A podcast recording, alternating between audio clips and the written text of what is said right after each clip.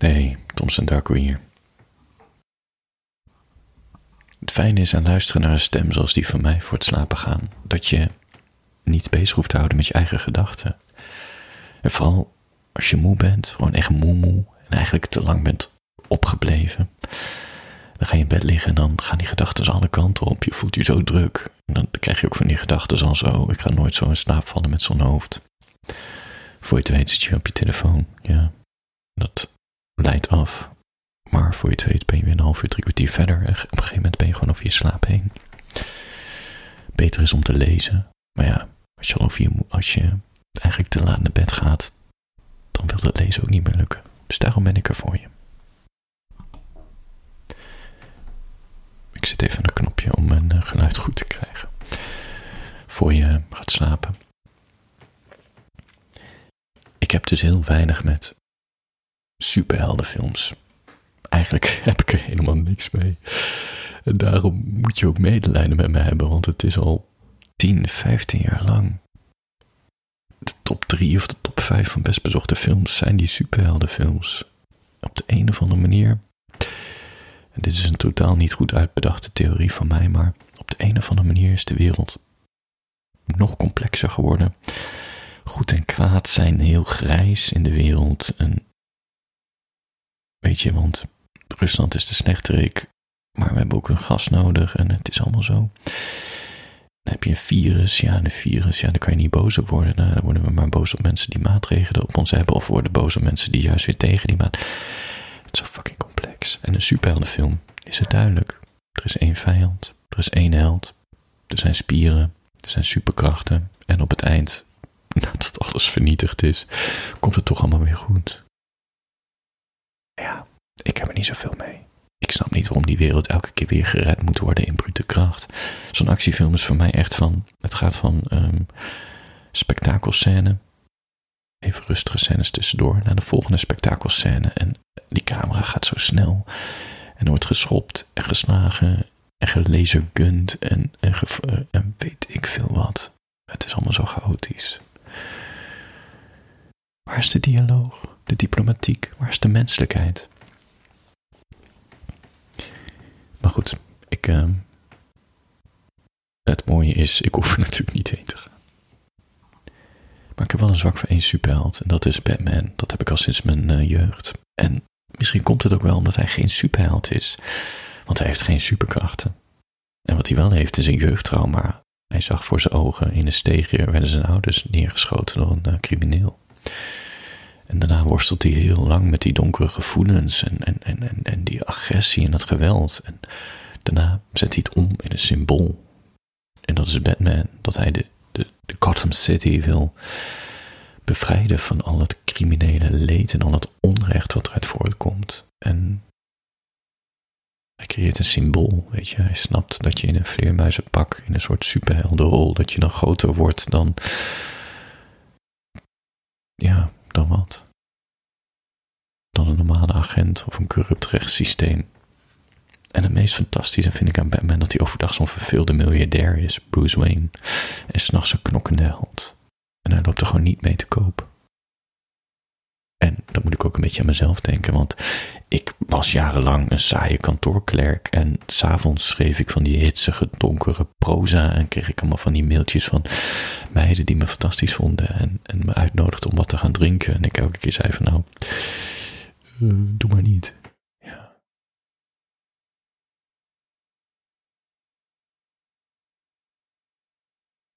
Je ziet Batman in al die verhalen.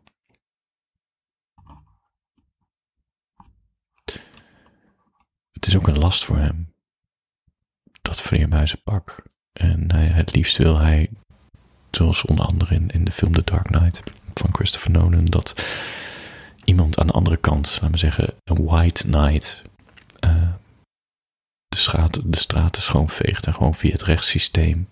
Dat het systeem werkt om onrecht te bestrijden. In plaats van dat hij als een soort outlaw met zijn vuisten probeert de boeven te pakken.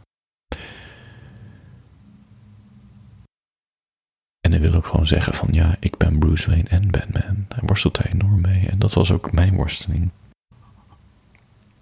En nu vind ik eigenlijk sinds ik mijn kantoorbaan heb opgezegd, voel ik me ook overdag Tom Dark. En ik merk dat de schaamte ook al meer weg is, hoe gek het ook klinkt. Van weet je, dit is de kunst die ik maak. En hoewel ik heel rustig en misschien een beetje saai overkom. Ja, saai is niet het goede woord, maar ik ben echt een introvert. Dus ik zeg niet zoveel, dus ik ben een beetje onpeilbaar voor mensen.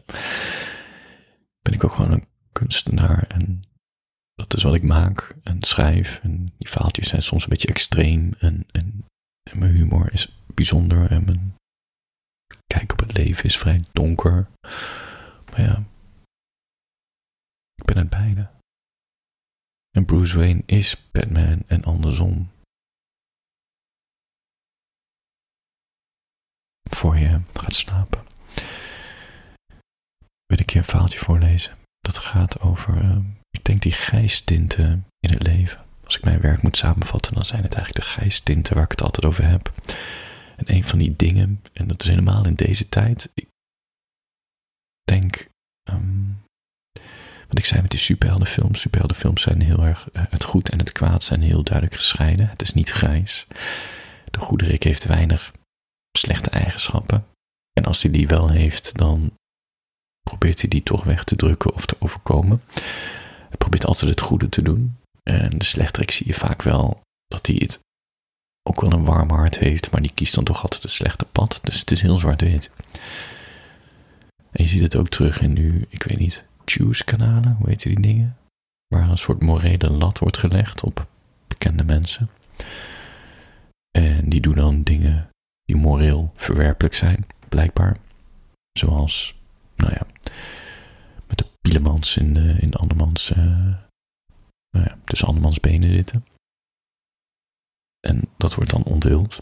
En vervolgens valt iedereen eroverheen en heeft iedereen er een mening over. En een moreel oordeel. Het is heel zwart-wit. En het enige wat ik me afvraag is, wie ben ik om een ander te veroordelen? Het is niet aan mij. Het is niet mij mijn relatie. Het is niet, begrijp je? Voor mij hoeft het niet zo zwart-wit. Het is toch gek dat je vanaf je toetsenbord of vanaf je telefoonscherm je heel druk zit te maken over iemand die je denkt te kennen, maar je kent het alleen van tv of van die interviews. En dan ga je heel boos zitten doen en dan ga je ook, ja, ik snap het niet helemaal. Maar goed, de wereld is grijs. En dit verhaaltje heet Gelukkige mensen gaan ook vreemd. Soms betrap ik mezelf op de gedachte dat jij er plezier in had om me te laten zondigen. Dat ik de wanhoop zo nabij was, dat jij alleen maar naar mij hoefde terug te kijken. Dat je blik voldoende was om dat verlangen in mij weer tot leven te wekken. Oh, dat verlangen, naar gezien worden en bemind worden. Hoe is het toch mogelijk dat je dat langzaam begint te vergeten in een relatie? Dat de ander te gewoon wordt, dat vrijen gewoon wordt. Dat er steeds kortere zinnen worden uitgewisseld. Dat die zoensessies steeds minder lang duren. Nog even en de daad is slechts een 1 minuut durende verplichting. Wat me nog het meest verbaast is dat onwetendheid een machtige wapen is. En ik deed alsof het de meest normale zaak van de wereld is om 2 agenda's te hebben. Een leven voor mezelf. Een leven samen. Hoe kon ik zo lichtzinnig hierover denken? Welke onbegrijpelijke waanzin had van mij meester gemaakt? Gelukkige mensen gaan ook vreemd. Dat is het angstige eraan. Ik kan het weten, want ik deed het. Met jou. Ik ben me ervan bewust dat ik niet perfect ben. Ik weet dat ik in het verleden te vaak genegeerd ben. Ik weet dat ik nu verlang naar dat wat het kapot heeft gemaakt. Ik weet dat ik even dacht dat jij al die lege plekken kon opvullen in mij. Maar dat kan de liefde helemaal niet. Liefde kan niet de oplossing zijn voor de leegte uit je jeugd. Liefde is wat anders. Ik dacht dat ik liefde bij je vond, maar het was slechts de aantrekkingskracht van 2 gebroken zielen. Nu ben ik weer terug waar ik was. Ground zero, home base. Mijn partner onwetend. En ik minder wanhopig. Voor even ontglipte mijn leven me.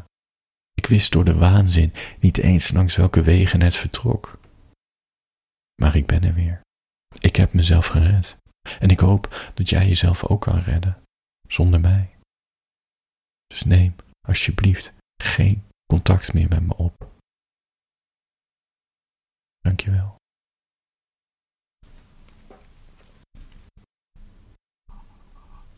Voor je gaat slapen.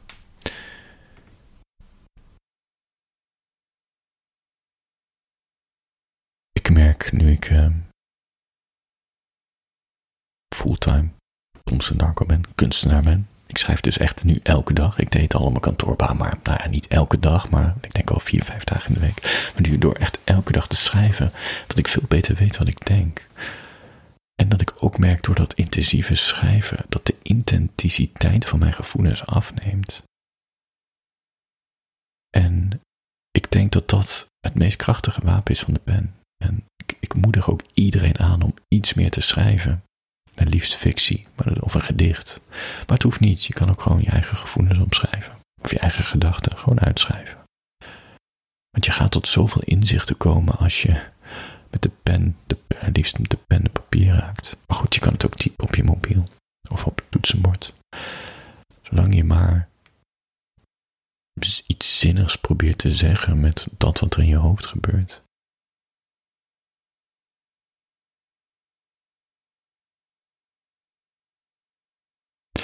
Je hebt zo'n scène in de film The Batman Begins. Dat is het nummer. Christopher Nolan heeft een trilogie gemaakt in de zeros van Batman. De eerste heette Batman Begins. Beetje suffe titel eigenlijk, maar goed. En Bruce Wayne, die is enorm gefrustreerd door de dood van zijn ouders. Hij is ondertussen al ergens begin 20. Christian Bale speelt hem trouwens. Ja, ik ben echt een beetje verliefd op die vent. Goed. Weet je, hij heeft zo'n donkere blik. Die donkere haren van hem. Ja, ik heb een beetje een crush op hem, denk ik. Maar goed. Hij besluit uiteindelijk om de bergen in te gaan om tot inzicht te komen ergens in Azië. En hij wil graag in de leer bij Ra's al Ghul. Omdat hij een manier zoekt om die woede te kunnen beheersen. Zodat hij het kan inzetten in Gotham City. En hij wordt aangenomen als leerling. En hij leert vechten. En hij traint zijn mindset. En hij wordt getraind door Henry Ducard. En die Ducard die zegt dat je geen burgerwacht moet worden om anderen te beschermen. Dus ja, een soort, mooi woord trouwens, burgerwacht. Dus geen politieman, maar gewoon een burger die een soort politieman speelt. Hij zegt, je moet meer worden dan dat, je moet dat symbool worden. En hij zegt, a villigant is just a man lost in the scramble for his own gratification. He can be destroyed or locked up, but if you make yourself more than just a man, if you devote yourself to an ideal, and if they can't stop you, then you become something else entirely. En dan vraagt Bruce Wayne wat Ducard ermee bedoelt, en dan zegt hij, legend, Mr. Wayne. En vervolgens zien we in die film hoe Bruce zijn donkere kant omarmt, want dat is het meest fascinerende, vind ik, aan Batman. Dat die donkere kant er mag zijn. Dat je die gevoelens van rouw en die woede, dat je die ook kan omzetten in iets voor de samenleving. En dat hij die dus omzet in een symbool. Hij wordt Batman. En dat is denk ik ook wat je woorden, als je woorden gaat opschrijven, wat je voelt en denkt. Je maakt er een symbool van. Dus daarom moedig ik je juist uit om je eigen angsten op te schrijven. En juist die meest depressieve, donkere gedachten die je echt met niemand durft te delen, schrijf die op. Niet om te delen met de wereld, gewoon op te schrijven voor jezelf. Want je laat het aan het oppervlakte komen. En je gaat er met een andere manier naar kijken, met veel meer compassie. En je gaat ook zien dat je er een symbool van maakt. Daarom moedig ik het juist aan om niet een memoir te maken, maar juist proberen er een fictief verhaal te maken. Met diezelfde energie die je voelt, die donkere energie, maak er een kort verhaal van, of een gedicht. Dan maak je echt een symbool, zoals Bruce Wayne in zijn hang naar gerechtigheid een symbool maakte. Hij werd niet een burgerwacht, hij werd een superheld. En uiteindelijk een legend.